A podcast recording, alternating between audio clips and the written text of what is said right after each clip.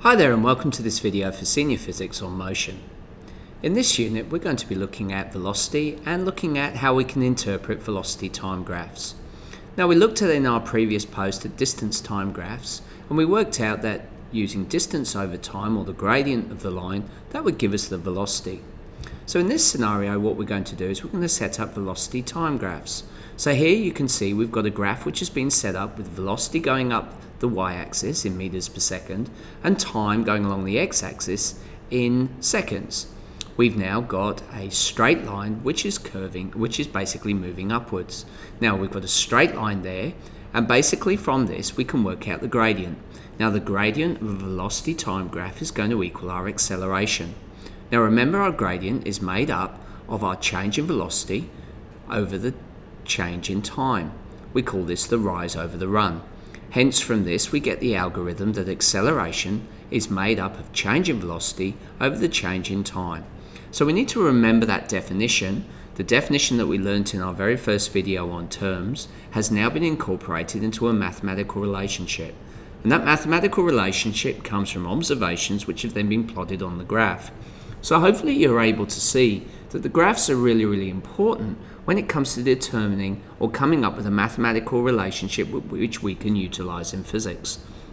So be warned that when you when you study physics, a lot of the things that we we um, use, the equations that we use, have often stemmed from observations and then they have been graphed. And then those graphical relationships have been converted into a mathematical relationship, which are the equations that you use every day. Now, in this um, graph, we can see that we get a straight line a straight line which is rising upwards away from the, the horizontal, and this means that we are accelerating at a constant rate. This means that the speed is changing at a constant rate over time. Now, let's look at a couple of other graphs and try and determine what is happening in each of those cases. In this case, we've got a horizontal straight line. That means that the velocity is actually keeping at a constant level. It's not changing. If we've got no change, then hence we've got no acceleration. So a horizontal straight line will give us a constant velocity, hence no acceleration. Now if you remember back to our distance time graphs, a straight line basically meant that we were stationary, we weren't moving at all. In this case, it's determining that our velocity is constant. Let's look at this graph. In this graph, the uh, line is actually sloping straight downwards. What this means is, is that the velocity is actually decreasing as time goes on. Hence we get a deceleration or a negative acceleration if we use vector notation. And we'll be looking more about vectors later on in this unit. So if the curve is sloping straight up, then we've got a constant acceleration because our speed is increasing. If we've got a horizontal straight line, our velocity is constant and no acceleration. And if our, if our curve is moving straight downwards, then we've got a constant deceleration as our velocity is decreasing. So let's put all this into practice. So here we've got a graph which is rising at point 1, is flat at point 2, and then is curving down at point 3. And then we've got number 4, which we'll look at in a minute. Well, one, as we've already determined, shows that we are increasing our velocity, hence we've got an acceleration, a constant acceleration.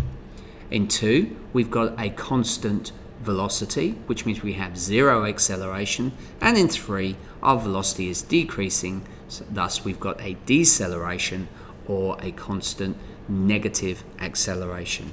Now, what 4 represents is the area under this line. Now the area under this line will basically determine the distance travelled. Now you may ask, well, how does that come about? Well, let's put it all together and look at the um, equation that will allow us to work this through. So the area under the graph is basically the base times the height. Now the base is obviously in seconds and the height is going to be in meters per second. So let's put those units together and see what happens when we solve them algebraically. So We'll put our units down. So along the base, we've got our time in seconds, and we're going to multiply that by our units for um, velocity, which is in meters per second. So it's s times m over s. Now the two s's cancel out, which leaves me with just meters. Hence, the area under a distance under a velocity time graph is going to be our distance in meters. So again, you can see that we've got our graph which has been utilized to determine a variety of different things. Graphs are really, really useful, and as a result, as physicists, it's really important that you get to learn them. Okay, so let's have a look at an example. We've got a graph similar to the one that we used below, but with a few more um, units on, of a train going between two stations. From this, we're going to find the acceleration, the maximum velocity, the retardation or the deceleration, and the distance travelled. Okay, pause the video now, see if you can solve it, and then come back and we'll run through the answers. So pause it now. Okay, welcome back. So how did we get on? So let's look at the acceleration. Well, we're talking about acceleration, which is a positive acceleration. So basically that's going to be the first line in our in our graph. So basically what we're going to look at is the change in velocity.